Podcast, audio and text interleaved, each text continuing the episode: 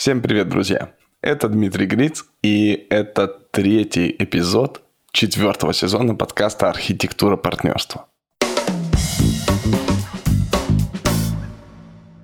Я адвокат, архитектор бизнес-партнерств, помогаю совладельцам бизнеса договориться друг с другом. Мне очень интересна эта тема сотрудничества, совладения, соуправления двух, трех и более людей в том, что они создают какой-то общий проект. И этот подкаст ровно про это. Но я здесь не один. Со мной в беседе мой соведущий, маркетолог и психолог Роман Пивоваров. Привет, Ром. Привет, Дим. Мы в этом сезоне говорим про разные вариации бизнес-партнерств. Поговорили в первом эпизоде про бывших коллег, ставших партнерами, во втором эпизоде про супругов. Но вот других родственников, другие родственные связи внутри табора, дети, родители, братья, сестры, двоюродные братья, троюродные дядюшки.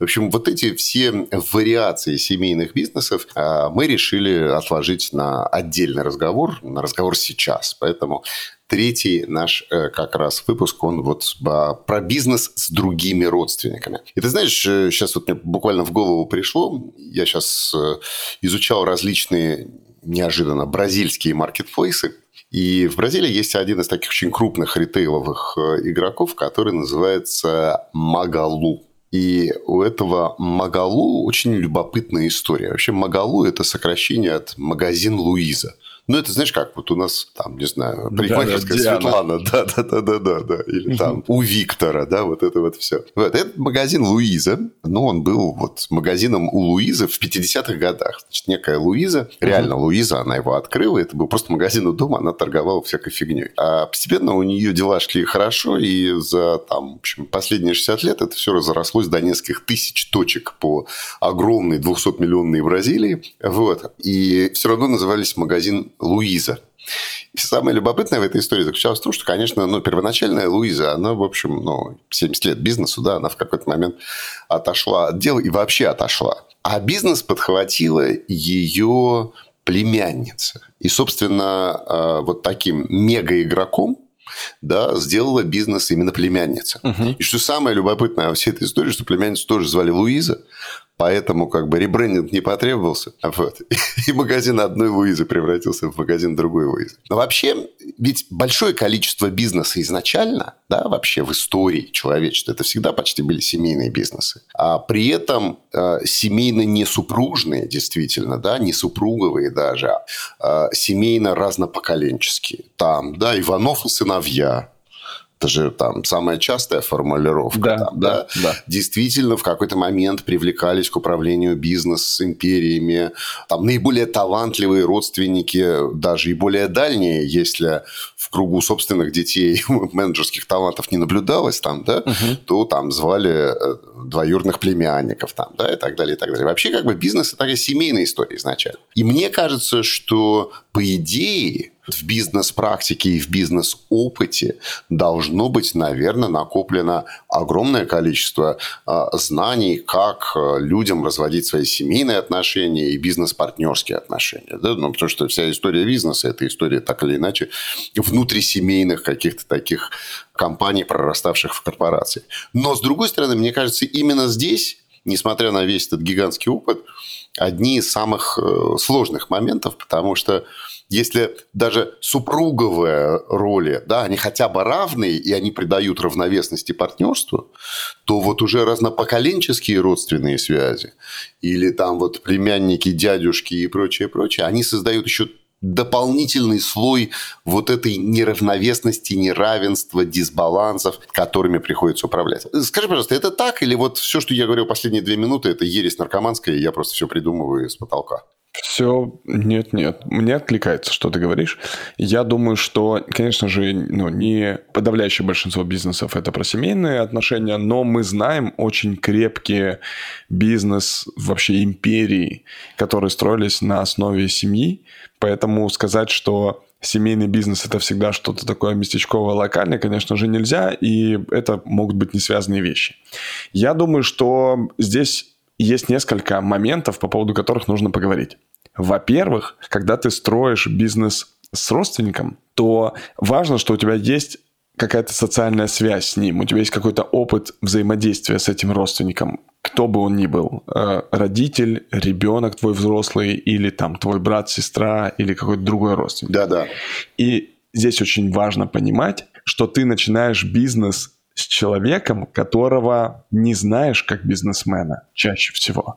Ты знаешь его как, скорее всего, хорошего, так бы ты не строил с ним бизнес, родственника. Поэтому ты делаешь этот бизнес на самом деле с некоторым аватаром, с некоторым своим представлением того, что человек экстраполирует, перенесет свои лучшие качества в бизнесовую часть и будет это дело процветать. И тут важно не жить иллюзией, потому что когда бизнес делают с родственниками, то как раз никто никогда не садится и не проговаривает в рамках партнерской сессии каких-то детальных вещей. У меня было много бизнес-партнерств на партнерских сессиях, и они говорят, ну, для нас это вообще первый в жизни опыт. Мы там 16 лет вместе делаем бизнес, два брата, например, угу. и мы никогда еще так детально не разговаривали друг с другом.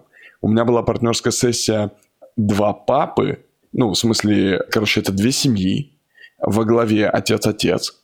Дальше в одном крыле два брата, ну, то есть два сына одного отца, и дочь другого отца. И у дочери еще был муж, и поэтому это партнерство на шестерых. Это прям вообще была комбо. И вот эти отношения, ну и они тоже говорят, мы ну, они там, типа, 20 плюс лет вместе, там, кто-то добавлялся, кто-то убавлялся, муж появился, там, один брат был в деле, потом другой был в деле, потом они вместе в деле. И вот эти мигающие отношения, это тоже некоторая особенность бизнес-партнерств, потому что ты можешь выйти из бизнеса, поработать в другой компании, потом вернуться в бизнес, и это вообще нормально. В обычных партнерствах так не практикуют, но в семейных вполне себе.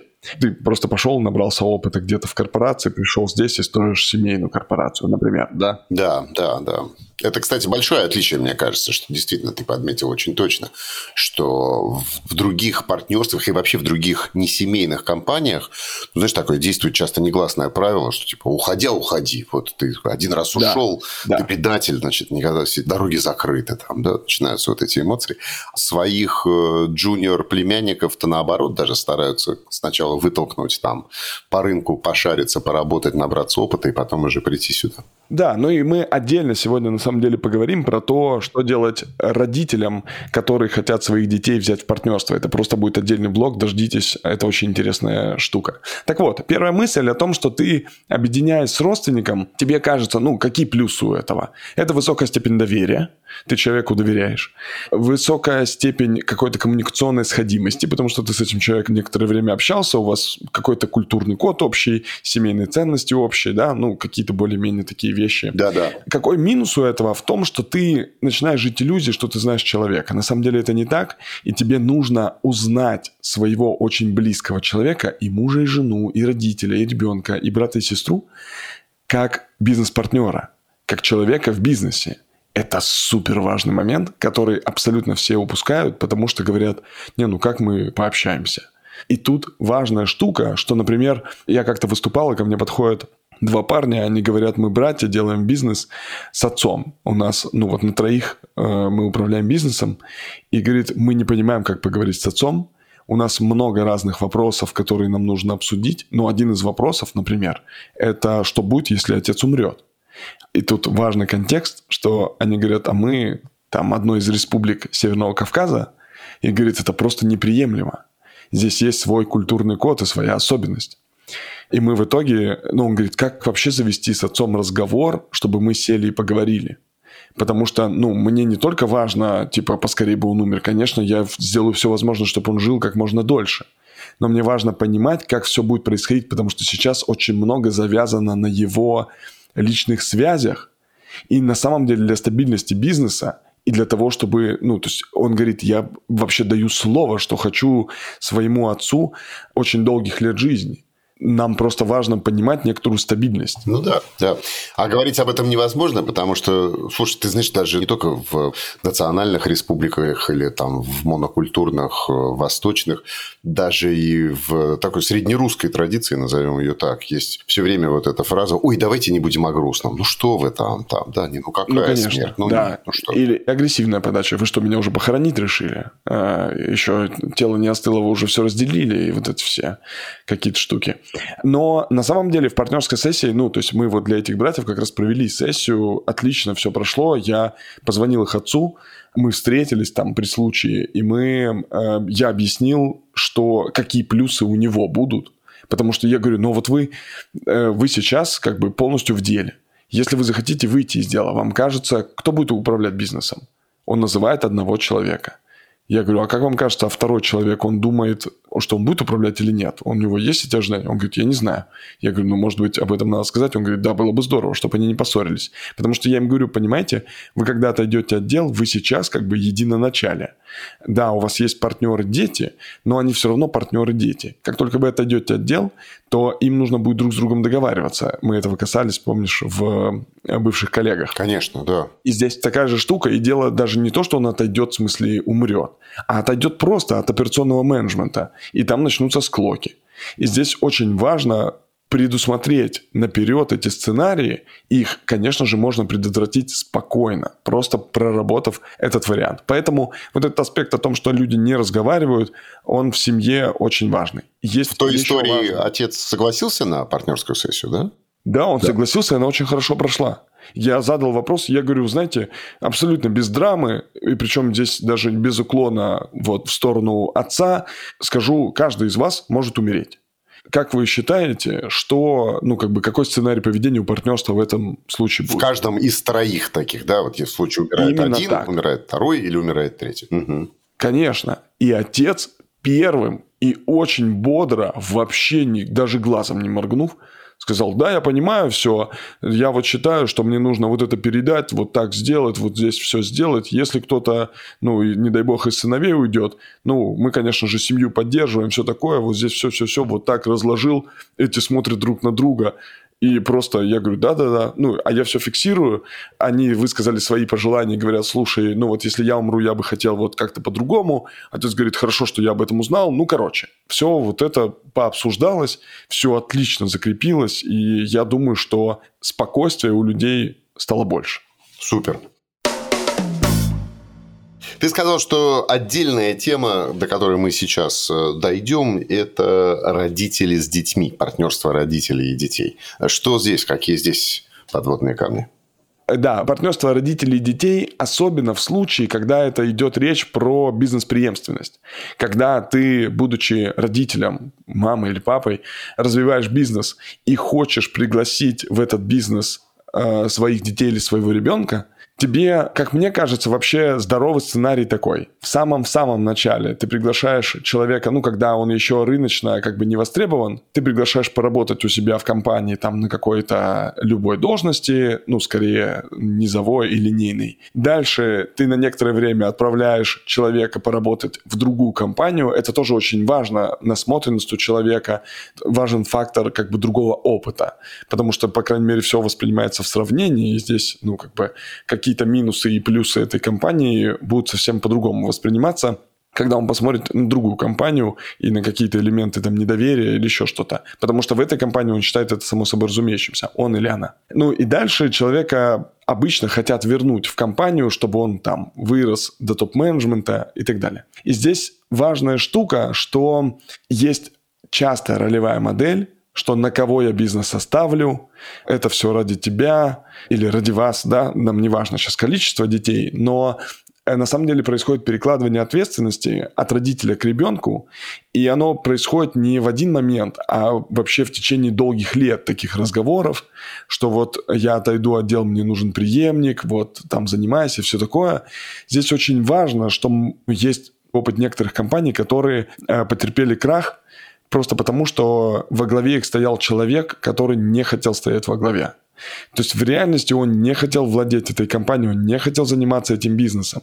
И здесь родителям нужно услышать ребенка, он хочет или не хочет, заниматься этим бизнесом, а дальше услышать, что стоит под тем, что он хочет заниматься этим бизнесом. И в этом смысле мы, когда проводим партнерские сессии ну, для потенциального партнера фактически, то есть это там, у меня была партнерская сессия отца и дочери, дочь отучилась в Еле и вернулась сюда, и работала там в хорошей компании, в зарубежной.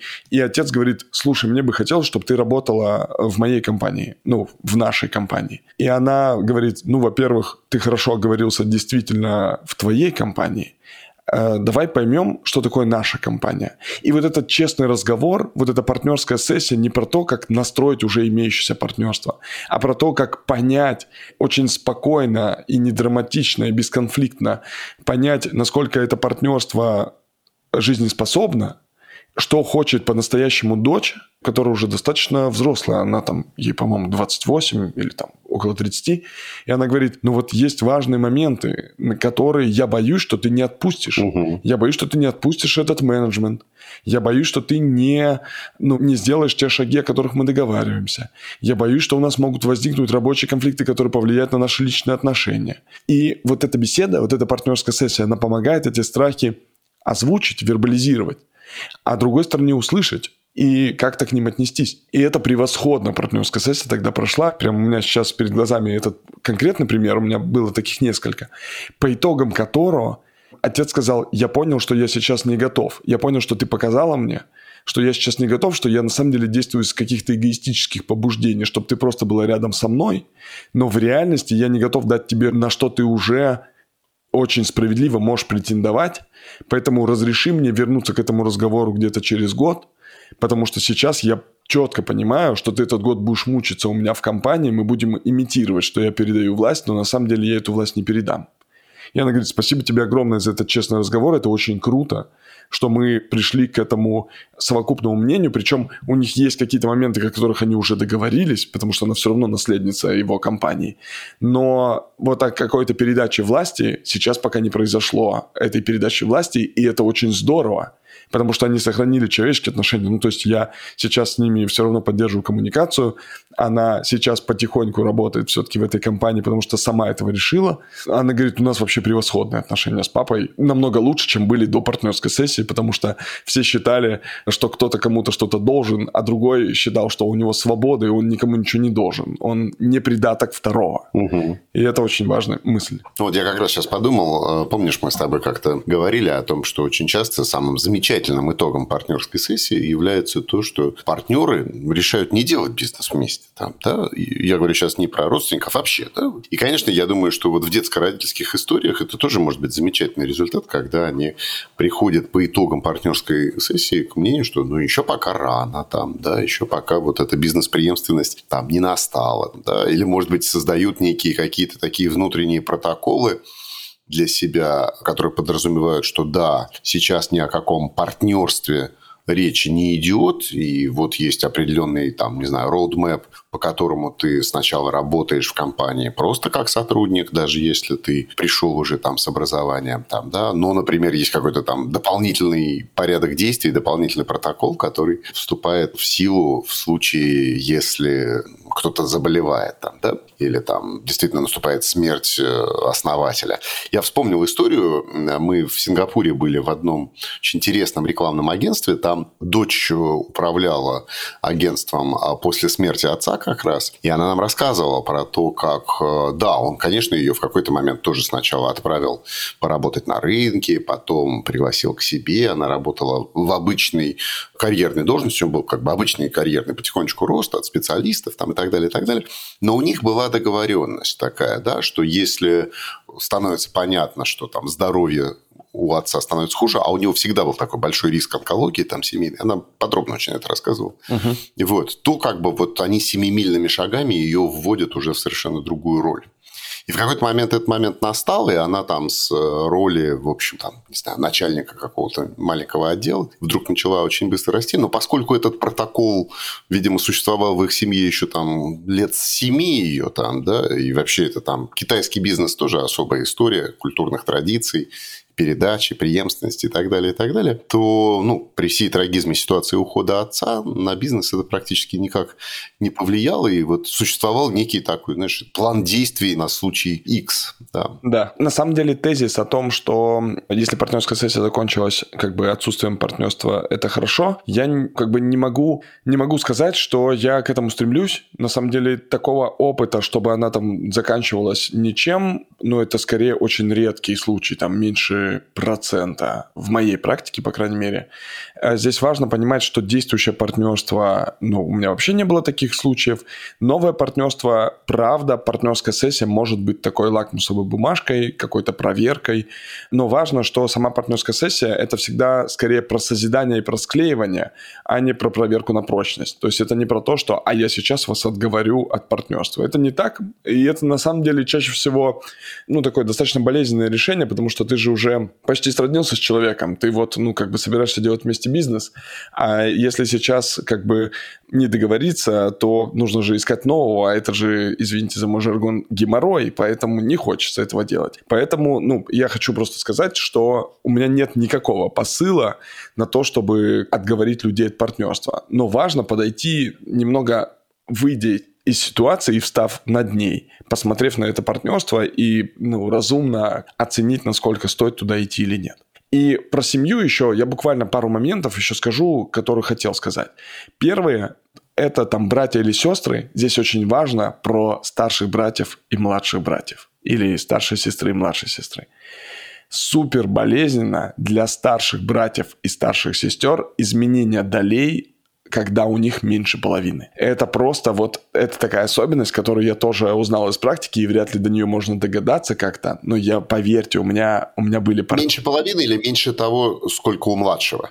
Ну да, если есть еще родители, я понял. Ну или там двое младших или что-то такое. Ну то есть у старшего должно быть побольше, ты вот в этом смысле, да, говоришь? Побольше или столько же. Угу. То есть я считаю, что старшие и братья и сестры, по моему опыту, они либо делают там 50 на 50, ну, например, только братья без родителей. Только братья или только сестры делают бизнес. И у них 50 на 50. И тогда как бы идиллия.